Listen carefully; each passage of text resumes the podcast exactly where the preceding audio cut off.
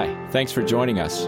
You're listening to Tell It from Calvary, a ministry of Calvary Baptist Church, New York City, with the goal of engaging the city and impacting the world with the gospel of Jesus Christ.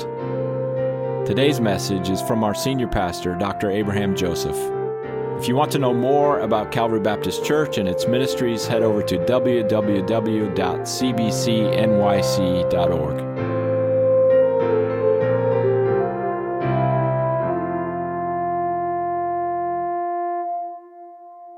Let's go to God in prayer uh, as we continue to worship Him. Please join with me. Our Father and our God, we join the angels and all creation in praising you this morning. For you alone are God and you alone created all things. Uh, what a privilege to know that we exist for your glory, for you made us for that purpose. When we sinned and rebelled against you, you did not abandon us to destruction, but redeemed us by the death and resurrection of your Son, our Lord Jesus Christ. You have sent your Holy Spirit to dwell in us, to transform us into the image of your Son, so that we may be fully restored to your image in which we were created. We eagerly wait and long for the day when our salvation will be complete, and we, along with all renewed creation, will sing those beautiful songs Worthy are you, our Lord and God, to receive glory and honor and power. For you created all things, and by your will they existed and were created. Worthy is the Lamb who was slain to receive power and wealth and wisdom and might and honor and glory and blessing. Father, while we await that day, we confess that we continue to sin. We have not reckoned ourselves as dead to sin and alive to you in the newness of life that is ours in Christ Jesus. We live as though your word that sin shall have no dominion over us is not true. We live as though your grace is licensed to sin instead of your provision to train us to renounce ungodliness and worldly passions, and to live self controlled, upright, and godly lives in this present age. All our sins are rooted in our failure to love you with all our heart, mind, soul, and strength, and to love one another as we love ourselves. We confess our lies, lust, unkindness, pride, arrogance, selfishness, gossip, conceit, covetousness, and anger. We have failed to forgive others and have not been thankful for all your good gifts you give us daily. Instead, we complain, worry, and become anxious as though we don't belong to you or that you don't care for us. Please forgive us for the sake of your Son, who is the propitiation for all our sin. And according to your promise to forgive us of all sin and cleanse us of all unrighteousness, if we confess them to you. Help us by your Spirit to live pure and godly lives that glorify you by bearing witness to our Savior. Father, thank you for the privilege you granted us to approach your throne of grace in bold confidence because of Jesus our advocate who intercedes for us. Thank you that even in this fallen world, there is still much that is good because of your grace. Open our eyes to see what is true, honorable, just, pure, lovely, commendable, and excellent, so that our lives may be filled with thanksgiving and not anxiety, worry, fear, and all that robs us of peace. Meanwhile, we bring before you the needs of this world, our nation, and our city. You alone can end the war in Ukraine that is devastating that nation and causing hardships around the world and drawing other nations into the conflict. We pray for relief and comfort for the victims of the devastating fire that took so many lives and destroyed Lahaina in, in Maui. We pray for your mercy for our nation with the growing chaos at our borders that we now see in our streets with migrants pouring in and the city running out of resources to care for them. We pray for the federal government to act responsibly in immigration and border control. We pray for provision for our city and others to manage the crisis that we have inherited in ways that maintain law and order, but also treat migrants with dignity as those who are created in your image. We pray for the church at large and for Calvary. Help us to be faithful to our calling to be salt and light to the world. Help us to be fully yielded to your Spirit that He may form us in Christ and our lives together and individually will give the world a glimpse of your kingdom that will come in its fullness when Jesus returns. Help us to live wisely among those who are not believers and make the most of every opportunity to be witnesses of the Lordship of Jesus Christ. We pray for the needs of our body. If it's your will, would you please provide for us an alternate space that facilitates ministry around the week? Please heal the sick and suffering among us. Thank you for knees biopsy uh, being negative for cancer. We pray for full recovery from surgery for Teresa. What's impossible for us is not impossible for you, so please raise up Emerson and Beth Ann Moles and Laura Rodriguez according to your will and for your glory. We pray for safety and resolution uh, for those who have difficult home situations. Have mercy on us, be gracious to us, bless us, and make your face to shine upon us, that your way may be known on earth, and your saving power among all nations. For we ask in the name of your Son, our Lord Jesus Christ, who taught us to pray by saying, Our Father in heaven, hallowed be your name. Your kingdom come. Your will be done on earth as it is in heaven. Give us this day our daily bread, and forgive us our debts as we also have forgiven our debtors. And lead us not into temptation, but deliver us from evil. For yours is the kingdom, and the power, and the glory forever. Amen.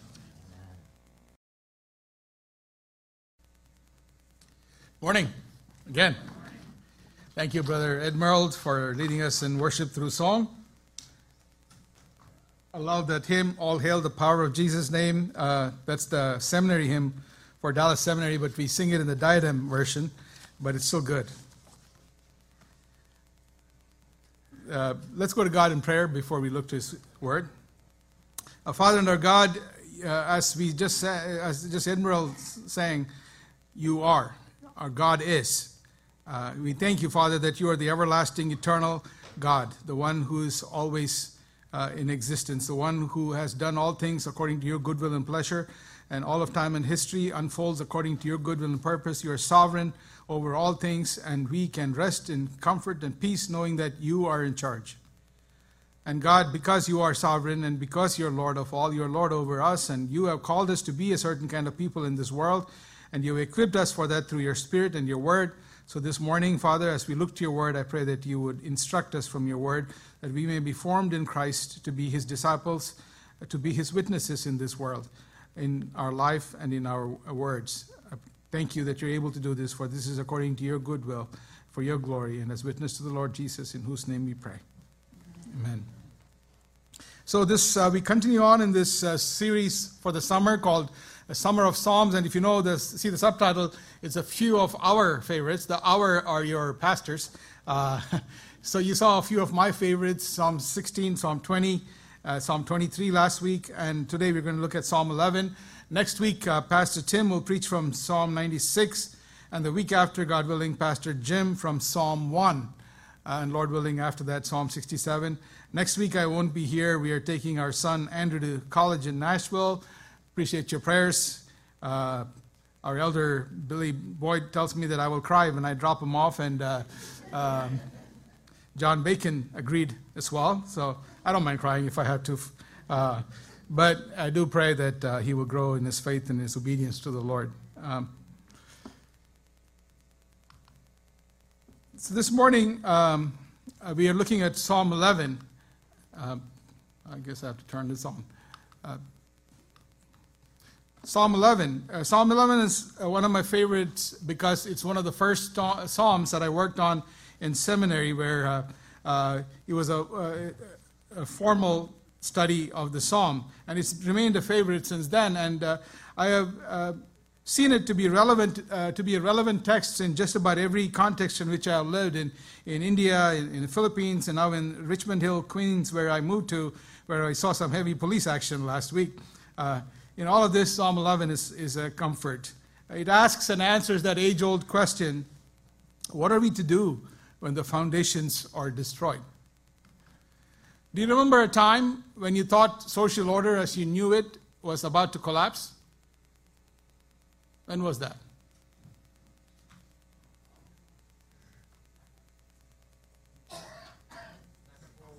Second World War. Yeah. Nothing more recent comes to mind? January 6th. Something else I heard? Housing collapse, banking collapse. Nobody said COVID yet. yeah. Yeah. Um, what are some threats to social order today?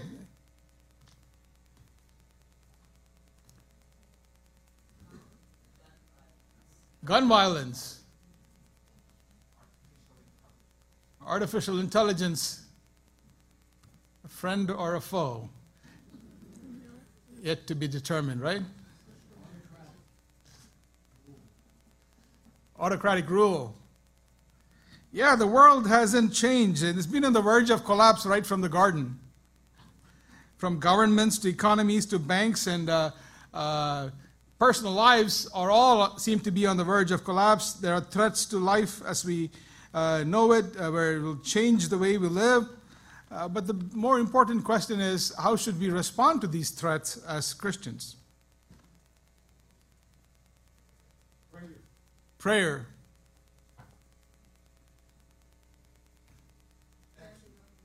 Standing on the Word.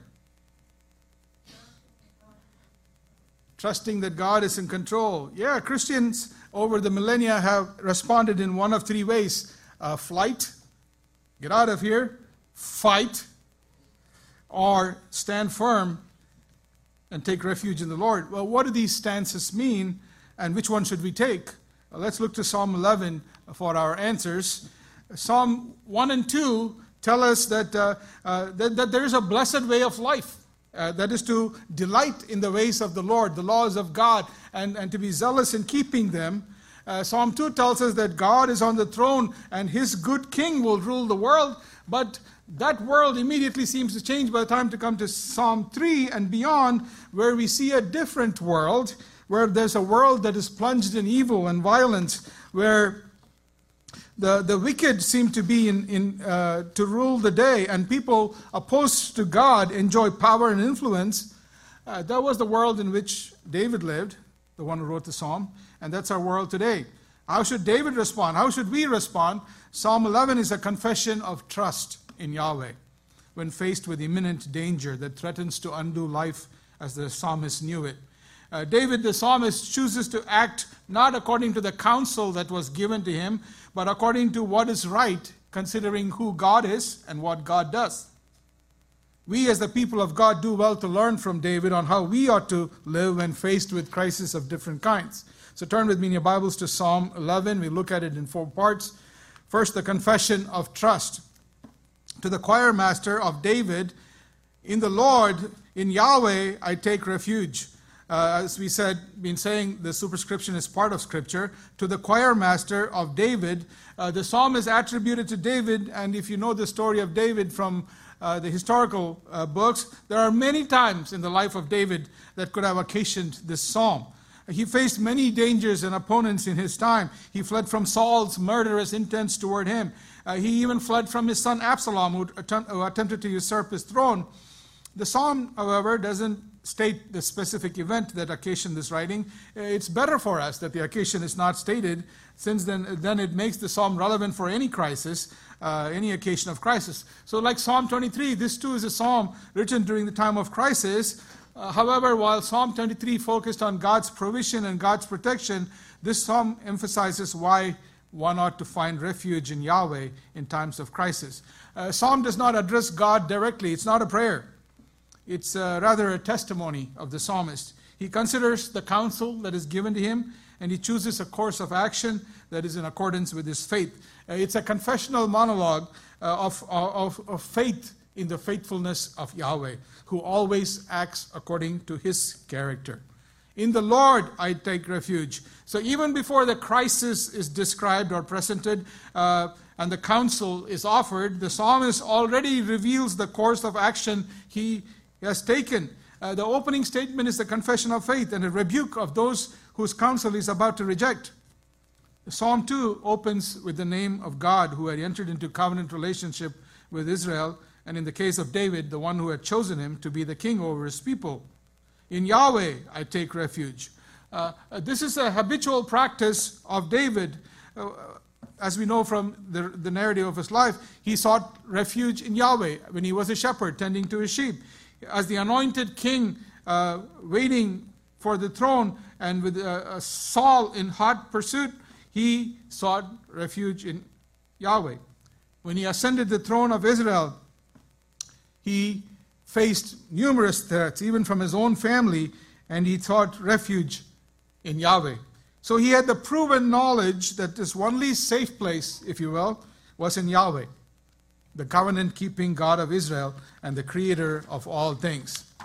So, what is the threat and what is the counsel? We see that in verses, uh, second part of verse 1 all the way to verse 3. How can you say to my soul, Flee like a bird to your mountain? For behold, the wicked bend the bow. They have fitted the arrow to the string to shoot in the dark at the upright in heart. If the foundations are destroyed, what can the righteous do? How can you say to my soul, Flee like a bird to, to your mountain? So, the occasion for David's confession of trust that in, the, in Yahweh he has found refuge is found in the second half of verse 1. Unnamed people are counseling him to flee in light of this imminent threat that he was facing.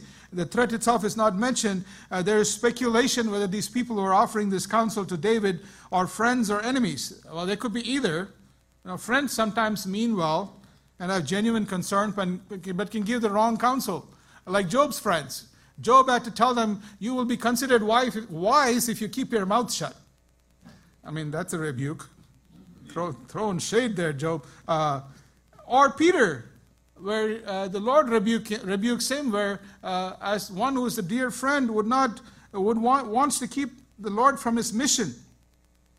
But the words here, why do you say to my soul, uh, suggest that this, this could even be enemies because they're trying to sow seeds of fear uh, in the inmost uh, being of David and, and, seeking to undermine his confidence, his, his faith. Well, we'll just call them frenemies because they could be either friends or enemies. Uh, but their counsel is dead wrong, whether they are friends or enemies. The crisis may be real, as we see in the next verse, but their counsel that David take off like a bird, like a bird that flies away from the hunter that is pursuing it and flies around a ridge of a mountain and disappears from the hunter's sight is not the way that David ought to go. David has fled before from Saul, from Absalom, but whatever the crisis is, this present one, flight is not an option. So, what is the threat? For uh, we only hear about it metaphorically. For behold, the wicked bend the bow, the bow. they have fitted their uh, arrow to the string to shoot in the dark at the upright in heart. So, the rest of the psalm contrasts or uh, concerns two groups of people and God's response to them. The righteous are upright in heart, and the wicked. The righteous are not perfect people. There's only one who is perfect, and that's our Lord Jesus Christ. But the righteous here are people who are in right relationship with God. They seek, however imperfectly, to walk in the ways of God, in the straight paths. The, they seek to do what is right before God and what is right before people, therefore, they are upright in heart. They follow the straight path. The wicked are not simply people who do wrong things, that would be us. But those who are violently opposed to God, His ways, and His people. They are people who oppose the will of God. They are people who seek to establish their own ways, often by violent means and by oppressing God's people. They are rebellious people who will not have God rule over them uh, and will inflict suffering on God's people in their affront toward God. The deeds of the wicked and the upright are not secret, they are seen and judged by God. The upright in heart are mentioned again in verse 7. Uh, these are the people who will see the face of God. These are all the righteous who are mentioned in verse 3. The wicked, on the other hand, as we will see, will face God's wrath. The threat is these opponents, the wicked, they lurk in the shadows. Last week we saw the valleys of the shadows of death. Uh, and that's, that's their valleys of shadows of death because the wicked lurk there, uh, trying to fire, uh, to shoot their arrows into the upright in heart. It's a terrifying situation. This is stuff of uh, sniper warfare. You don't know where the bullet is coming, or in this case, arrows. Violent death lurks in the shadows. And the counsel of the friends seems appropriate. But David knows and has chosen another course of action and that is indeed the right one. He has sought refuge in Yahweh and has chosen not to flee.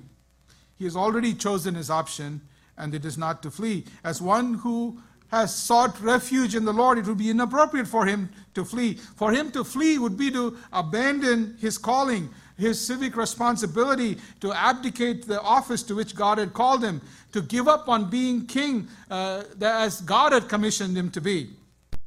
But notice he doesn't cancel his friends. He doesn't end the conversation with his frenemies, even if he rejects their counsel. He continues to in- instruct them, to edify them as he faces uh, the, the central question of this psalm if the foundations are destroyed, what can the righteous do?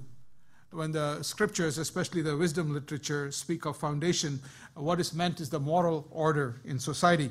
the institutions of public order that support a peaceful way of life were about to collapse or already have. The restraints against chaos and evil and disorder are broken.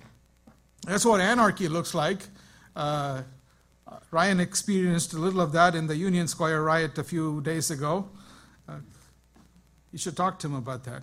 Um, see, good laws are intended to protect people and uh, preserve life. And when they are being trashed, society is in the verge of collapse. This is a complete breakdown of law and order, and it's expressed in raw violence. And there's no recourse left for those who are subject, subjected to this oppression and violence of the wicked. Uh, the ways of the, the, just and orderly society has, has, collapsed. There's no one and nowhere to turn to uh, for safety, for protection. What are the righteous to do? The situation is impossible. David faced circumstances like this many a time. Our Lord faced such a threat.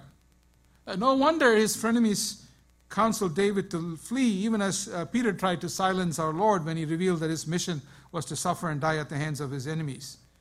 Uh, we see the, the migrant crisis in our street, and it looks like our society is about to collapse. But what we forget is these people have fled from societies that have already collapsed. What are the righteous to do? The question is a rhetorical one at this point because David has already answered the question in verse 1. He will not flee. True safety was found by taking refuge in Yahweh, by standing firm in the way of righteousness, not by, not by fleeing. He will go on to explain his course of action. It has everything to do with who God is and what God does. His response is guided by the character of God and God's revealed ways in this world and for this world. We read in verses 11, uh, uh, chapter, uh, verse, Psalm 11, verses 4 and 5 that he addresses not just the counselors, but the wicked also. Uh, if they think God is not paying attention to what they're doing, they have another thing coming. The Lord, Yahweh, is in his holy temple. Yahweh's throne is in heaven. His eyes see, his eyelids test the children of man. The Lord, Yahweh, tests the righteous, but his soul hates the wicked and the one who loves violence. David has sought refuge in Yahweh and not fled to the mountains because of God's location, God's presence, God's values, God's actions. Uh, first, he speaks of God's presence in the temple and in the heavens. Uh, the Lord is in his holy temple, the Lord's throne is in heaven. See, David's frenemies want him to look around and, and feel the danger, feel the threat. But David chooses not to look around but to look up and see the Lord in his temple and on his throne. Uh, while the wicked are busily engaged in doing evil, the righteous are being uh, uh, counseled to frantic action, to flee. But God remains calm and in control. God's covenantal presence in the temple is his immanent, immanent presence with his people to care for them, to encourage them. God's governing presence in heaven is his transcendent presence as one who is sovereign over all people. He rules from the heavens, he governs over the righteous and the wicked alike. God's presence in heaven is often invoked in context of judgment in Scripture, as we see in Habakkuk chapter 2, verse 20. The Lord is in his holy temple. Let all the earth keep silence before him.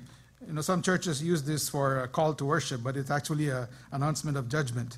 Uh, in Micah 1 2, hear you peoples, all of you, pay attention, O earth, and all that is in it, and let the Lord be a witness against you, the Lord from his holy temple. See, God's unchanging presence with his people in the temple, his sovereign presence in heaven, cannot be overthrown by the wicked, try what they may. God's sovereign rule is not at risk at the hands of the wicked. His eyes see, his eyelids test the children of man. That God is in the heaven does not mean he's aloof, uh, set off, absent, unconcerned about what's going on in the world or how people are conducting themselves in his universe. Even as David sees God in heaven and in his temple, God sees and observes and scrutinizes everything. Nothing is hidden before him. Uh, he's not some absent deity of the deists who doesn't get involved in the affairs of the world. He watches over all that transpires. Nothing is hidden from his sight. No one escapes his scrutiny. His watchfulness is a moral watchfulness. The wicked would be wrong to presume that God does not see their evil or will not respond to their evil. Uh, we, we see this uh, language in the, in the Genesis accounts uh, uh, where God sees the evil of mankind, that the, the evil of mankind was great. That's the only thing that's said of mankind that's great in the scriptures. And God sees and God acts in judgment with the flood. The same thing with the Tower of Babel. God sees and God acts in judgment.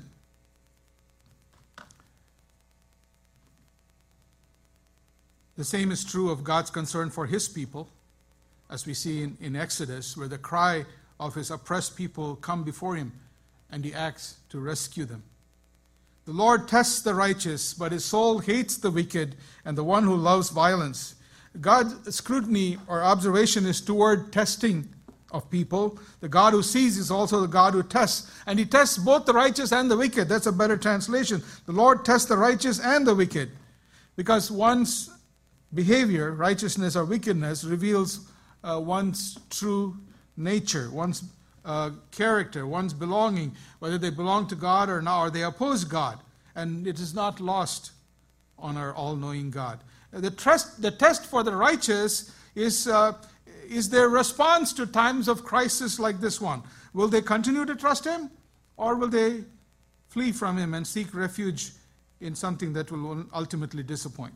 The word for testing here is the word that is used for testing the purity of uh, precious metals. God tests the righteous not to seek their failure, but as proof of their faith, even as Abraham was tested to confirm his faith and his obedience to God. It was not God who learned about Abraham, who, uh, Abraham's faith, but Abraham who was confirmed in his faith through his testing. How do the righteous respond when they are tested in the fires of crisis? They trust themselves to the unchanging God who will not forsake them, who will not abandon them.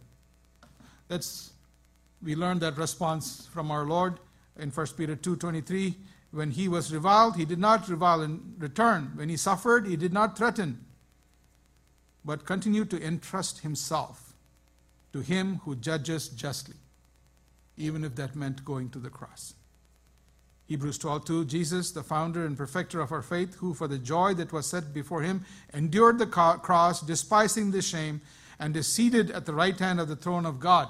He trusted in the God who is able to bring him through his uh, through the cross to the promised end resurrection. He found joy in his obedience to this God. The second part of verse uh, 5 but his soul hates the wicked. The one who loves violence uh, is better considered along with verse 6. So we read in verses 6 and 7 Yahweh, uh, who examines the righteous and the wicked, uh, he renders his verdict on both. His soul hates the wicked and the one who loves violence. Let him rain coals on the wicked. Fire and sulfur and a scorching wind shall be the portion of their cup. For the Lord is righteous. He loves righteous deeds. The upright shall behold his face. God's verdict on the wicked, his soul hates the wicked and the one who loves violence. Let him rain coals on the wicked, fire and sulfur and a scorching wind that shall be the portion of their cup. God's response to his scrutiny of the wicked is judgment. He is opposed by his own nature and his character to wickedness and violence. You see, it's good again to remind ourselves of who the wicked are. They're not just people who do wrong things or disagree with us.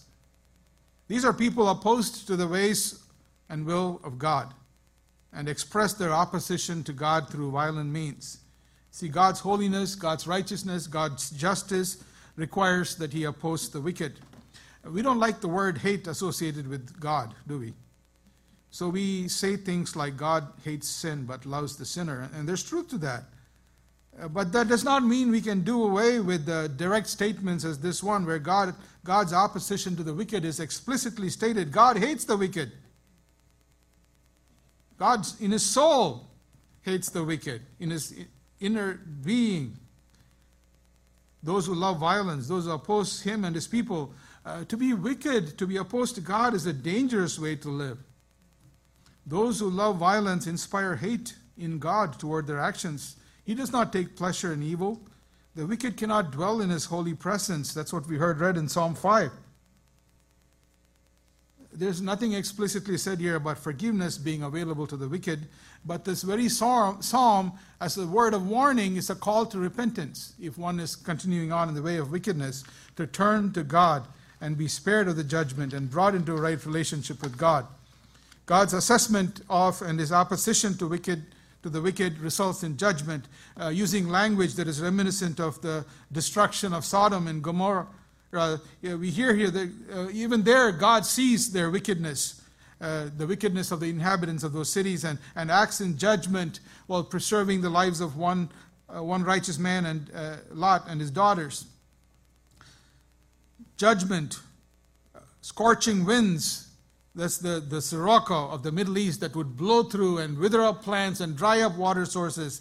This is the cup of God's wrath, and that's what the wicked will drink.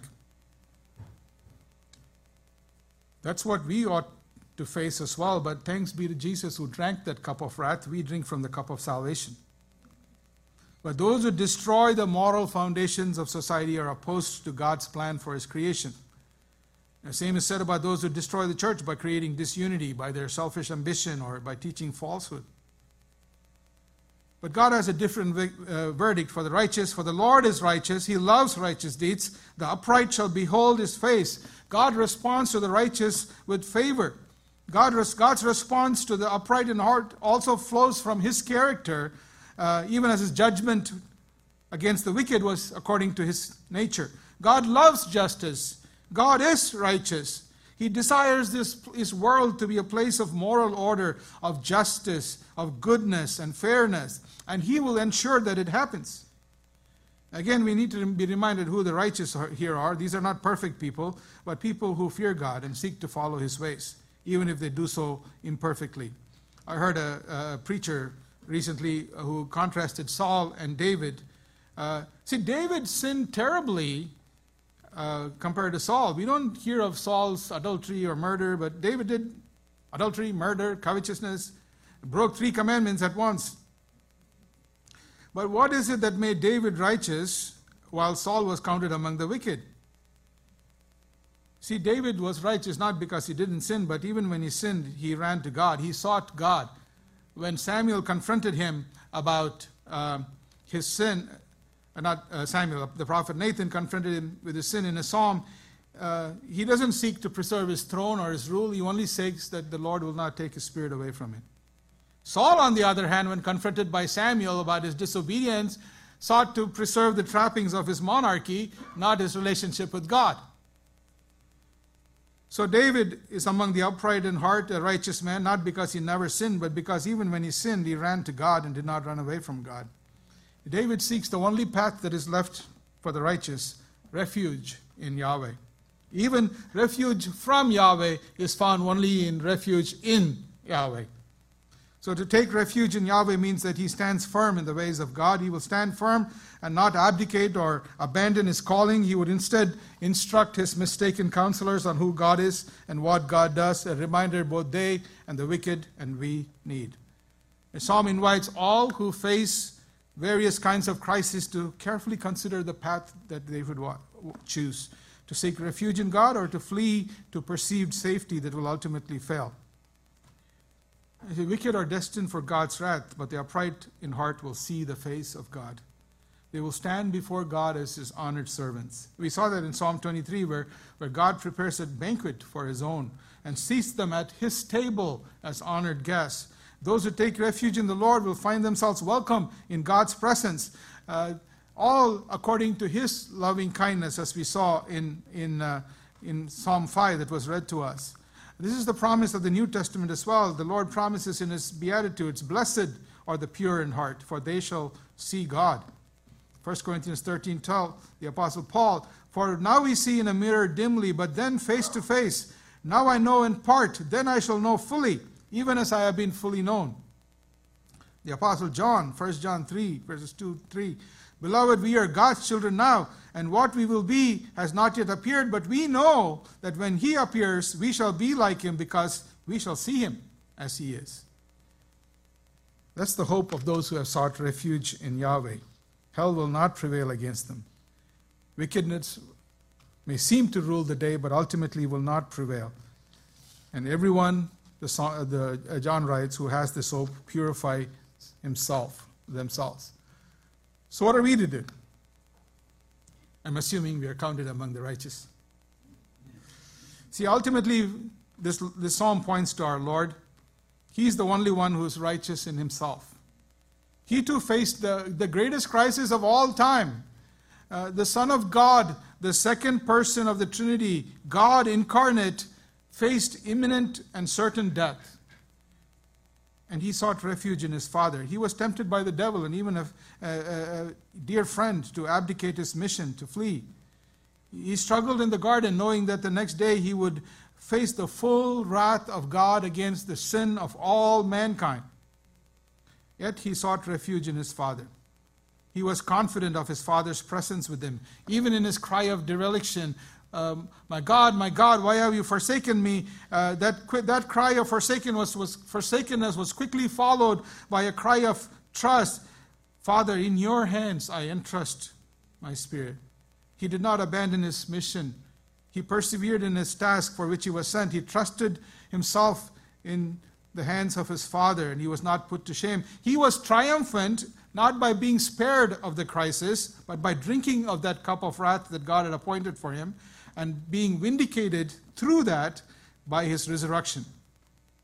He emerged triumphant through his absolute trust and obedience in the God in whom he sought refuge. See, uh, if he had fled from his mission, we would still be dead in our sins and his trespasses. All of us would have perished. You and I won't be here gathered for worship this morning. Thanks be to God through Jesus Christ our Lord, who sought refuge in his Father's will, in his Father's promise, in obedience to his Father, and he was vindicated. What about us? You know, we too face crises of all kinds. How do we respond? Uh, before we consider our response, we ought to know who we are. who are we numbered with this morning? The righteous or the wicked? I see here whispering of righteous. See, ultimately, the righteous are those who are such through faith in Jesus Christ, the righteous one. Those who are trusted in Him for salvation have His righteousness imputed to us. We are clothed with His righteousness, and we stand before God only by virtue of His righteousness but those who have received that kind, precious, wonderful gift of God by which we stand before Him, that we who are unrighteous are righteous before Him, we will express that righteousness, that faith in the righteous one by seeking refuge in Him and standing firm in our faith even when the world turns against us. This morning, if you're here and if you have not trusted in Jesus Christ, God's word says you're counted among the wicked and are destined for God's wrath. But the good news is the warning that this psalm calls us to, or it calls us to repentance. So today, if you acknowledge that you are a sinner and you are separated from God, and if you turn to Christ who has taken away God's wrath against you by taking it upon himself on the cross, that if you trust that Jesus Christ died on the cross for your sins and rose from the dead on the third day, you have God's promise that you are rescued from the destiny of wickedness and brought into the number of the righteous, to be counted among his people, to be among those who will see his face. Why wouldn't you want that? I invite you to trust in Jesus Christ today. If you're not sure where you stand, uh, I would love to talk to you. Please come and see me after the service. We want to make sure that you follow after God and stand in His way. Now, if we are those in Christ Jesus, and I assume most of you are, having responded in Christ, to, in, to Christ in faith, how do we respond when we face societal threat, social disorder, persecution, cultural hostility? Uh, the threats are of all kinds. There are universal threats, uh, uh, climate change and uh, governmental collapses, and if you're living in certain countries, military coups, uh, all kinds of uh, personal threats to the way of life as we know it life, loss of job, death of a loved one. Uh, in society at large, there's religious pluralism where many uh, religious beliefs compete in the marketplace. Uh, there seems to be a wholesale rejection of all kinds of Christian values that were taken for granted. there's moral relativism. Is that new? No, that's the world into which the church was birthed where paganism held offices of influences of influence. violent uh, and, and those who were in power violently persecuted Christians. Uh, that's still the reality in many nations today. To name the name of Christ is to sign your death warrant. The same is true of uh, all kinds of threats that we face uh, a, at a personal level. Uh, or as a church, where we, fee- we, we face diminished interest in the ways of God. Church attendance is low, at its lowest all time nationwide. Uh, and, and some Christians seem to abandon God's ways for the sake of uh, being progressive, we're told. It, all it, it appears that all our, our efforts to de- are destined to fail. Uh, maybe we should just crawl under a stone and hide. What are the righteous to do? See, we, we ought to remember that we are righteous before God only by virtue of our union with Christ. As God's people, uh, uh, people are responded in one of three ways flight, fight, or stand, but only one of them is right for God's people. Uh, when it comes to flight, uh, there, there are stories like that in Scripture. Adam and Eve chose the path of flight when confronted with sin. They denied uh, they'd done anything wrong, or, or they accused each other, or even God, the woman you gave me, she gave to me and I ate, or, or, or the serpent did. It's blame shifting and it's cover up, literal cover up, inadequate cover up, but cover up nonetheless. Shame, guilt. Uh, Saul takes flight in anger and violence instead of confronting his own insecurities and sin. Jonah literally flees from God because he would rather flee than see God's enemies, God's, the enemies of God's people, being spared only to turn against God's people and, and be violent toward them. Uh, Judah, toward the days uh, before the collapse of the southern kingdom, sought to flee through false piety. They launched temple renovation projects. If we only can build the temple back again, God will have to protect us. Or the sacrificial system where they chose sacrifice over obedience. Even today, uh, Christians are uh, tempted to flee, and there are extreme forms of flight and there are everyday forms of flight. Uh, some people withdraw into communes. There are cults and sects that have emerged where they withdraw from mainline society and form their own little enclaves. And then there are the doomsday preppers. These are the people who raid the stores for toilet paper and, and stock up their basement and, and, and live by the principle each man to himself. Uh, there are more run of the mill, everyday kind of flight. There's, there's cultural isolation. Christians have withdrawn from uh, public arena. They move away from uh, inner cities to the presumed safety of suburbia. Uh, we abandon public schools for uh, Christian schools and homeschooling. I speak as one whose children has gone through Christian schools, homeschooling, and public schools. We didn't do very well with homeschooling, not because of the children, but because of the teachers.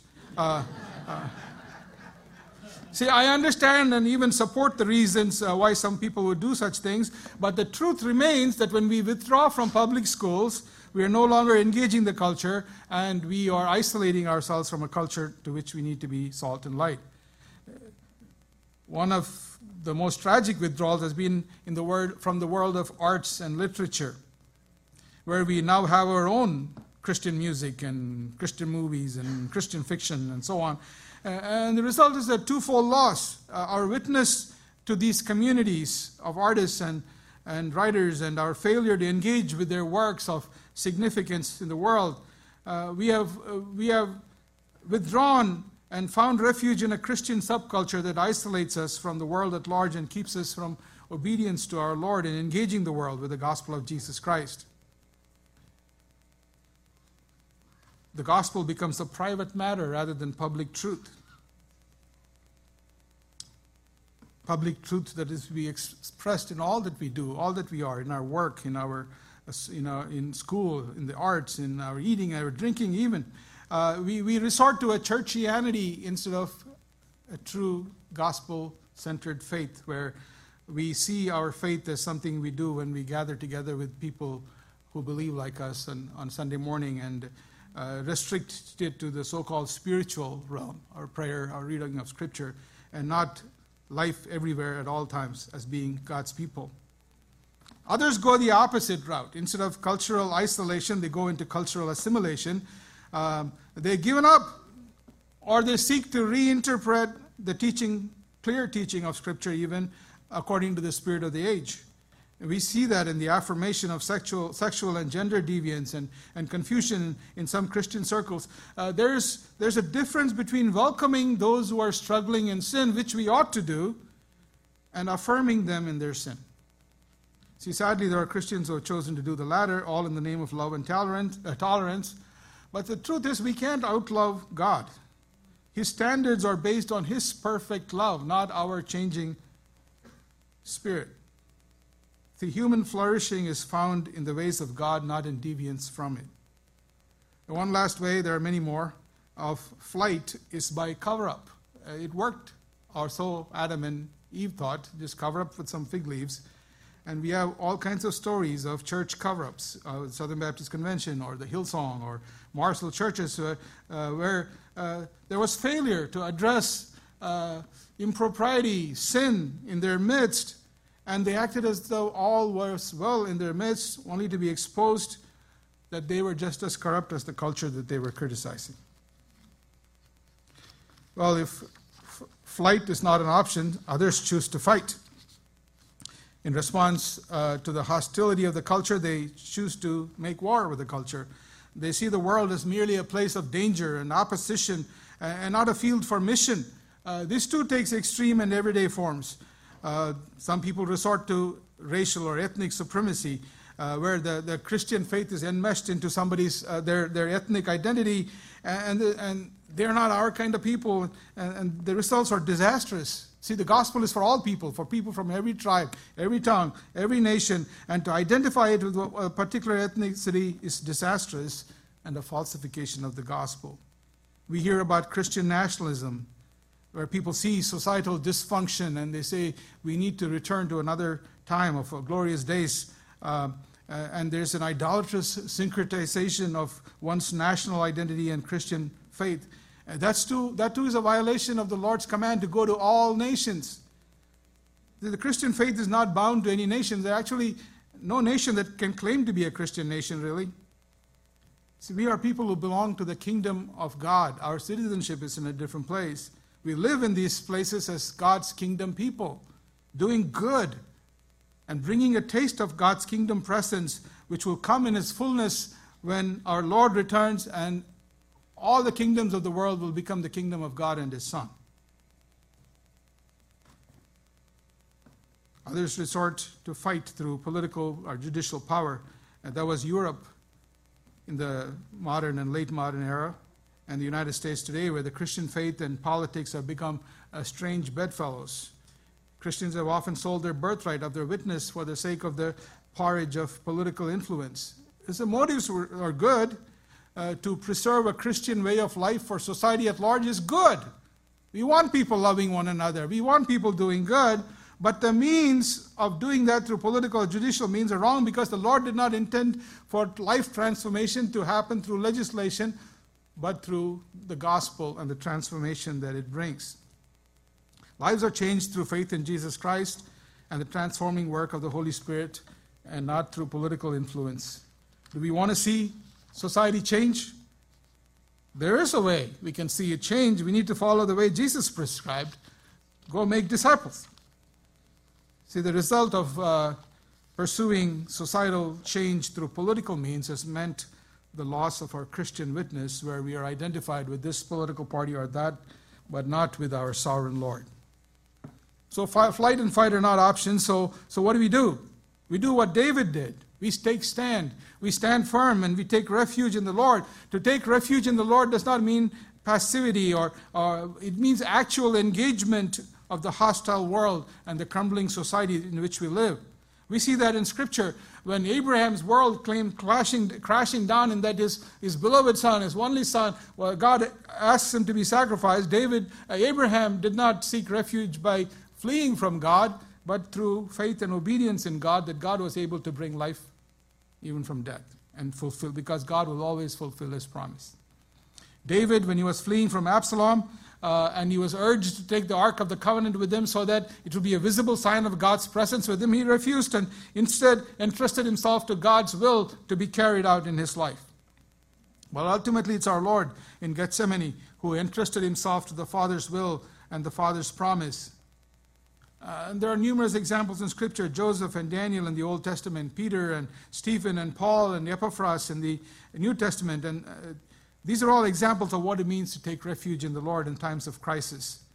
We too stand firm today by living in a manner worthy of the gospel, by self giving love, by sacrificial obedience, by suffering for the sake of Christ, and cultural engagement, all trusting God to accomplish His purposes, even if the foundations are collapsing around us a classmate and a friend of mine from seminary, Stephen Presley, uh, last week published an article with Desiring God, interested, uh, entitled uh, Believers in an Unbelieving World How the Early Church Engaged Society. We've lived in a collapsing world of moral and societal disorder uh, the entire Christian era, and all time actually. Uh, and he provides helpful counsel on uh, how we can take a stand as believers in an increasingly hostile world uh, hostility is not new. It was in the world in which the early church emerged, thrived, flourished, and turned into a worldwide movement, all because it sought refuge in Yahweh. That didn't mean that they were passive. They did not withdraw from society. They did not become culture warriors. Instead, they went quietly around engaging the pagan culture that was theirs and saw it transformed by God through the power of the gospel, both proclaimed and lived. Our mission statement calls us to do the same work, to engage the city and impact the world with the gospel of Jesus Christ. If we are faithful to this mission, we too can see our society transformed. That's the mission of all churches because that's the mission the Lord of our church has entrusted to us. Go into all the world, make disciples of all nations. Who are these disciples? These are people who obey everything that Jesus has commanded us to do. That's what transformed society will look like when people obey what Jesus has commanded us to do. And those who are Jesus' people are called to be disciples and make disciples.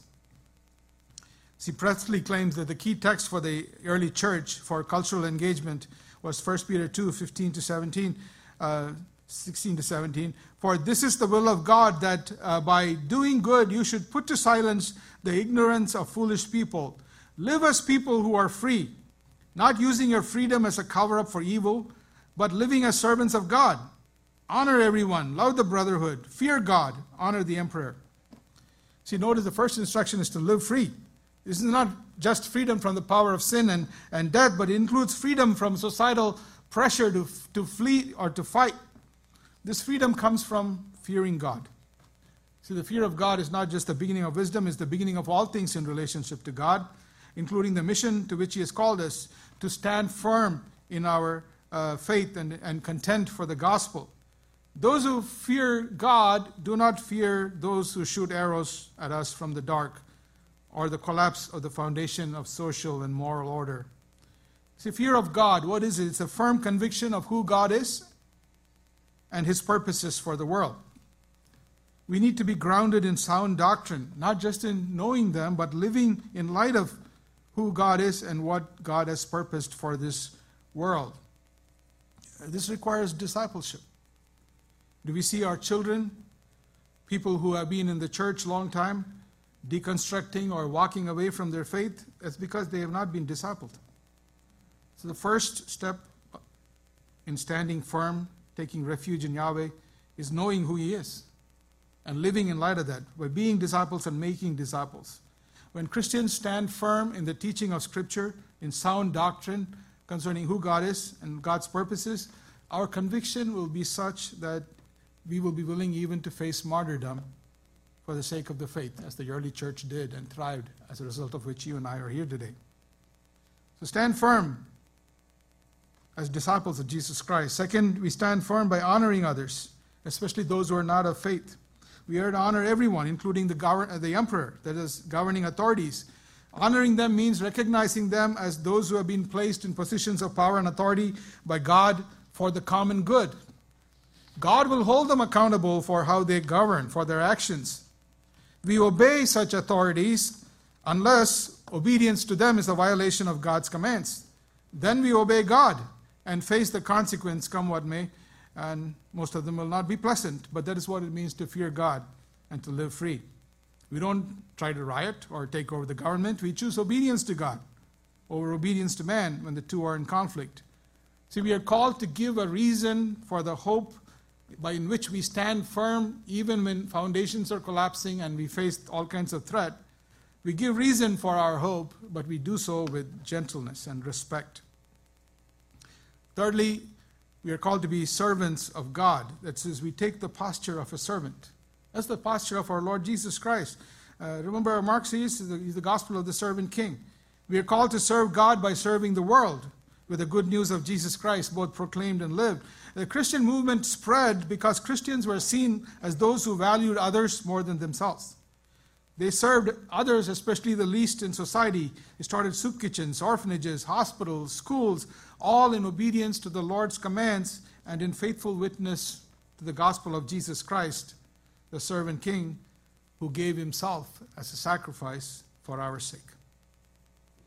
Finally, and most importantly, standing firm requires that we love the brotherhood. That's the family of faith. Our strength is in our unity, especially when we face threats and their societies collapsing around us. Our witness is in our unity.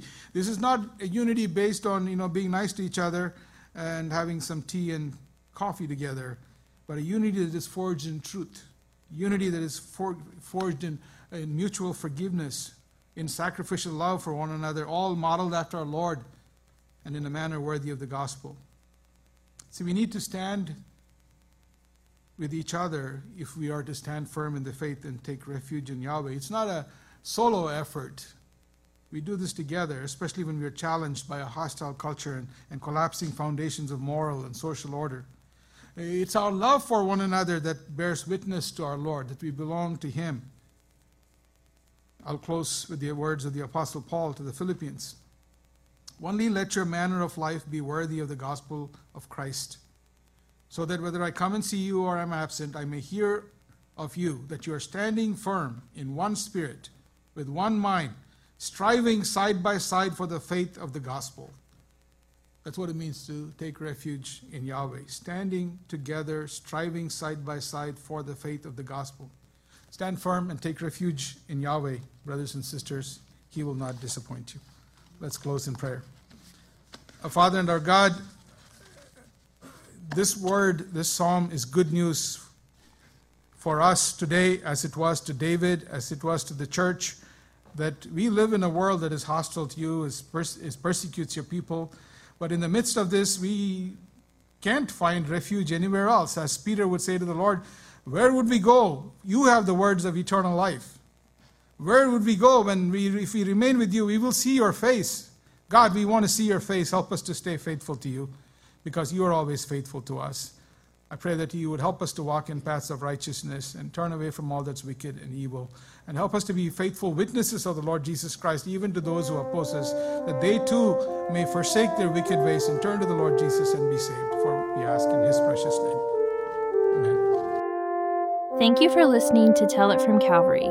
If you feel led to give toward the local, national, and global ministries of Calvary Baptist, please visit cbcnyc.org slash give or call us at 212 975 0170. We hope you join us next time as we continue to tell it from Calvary.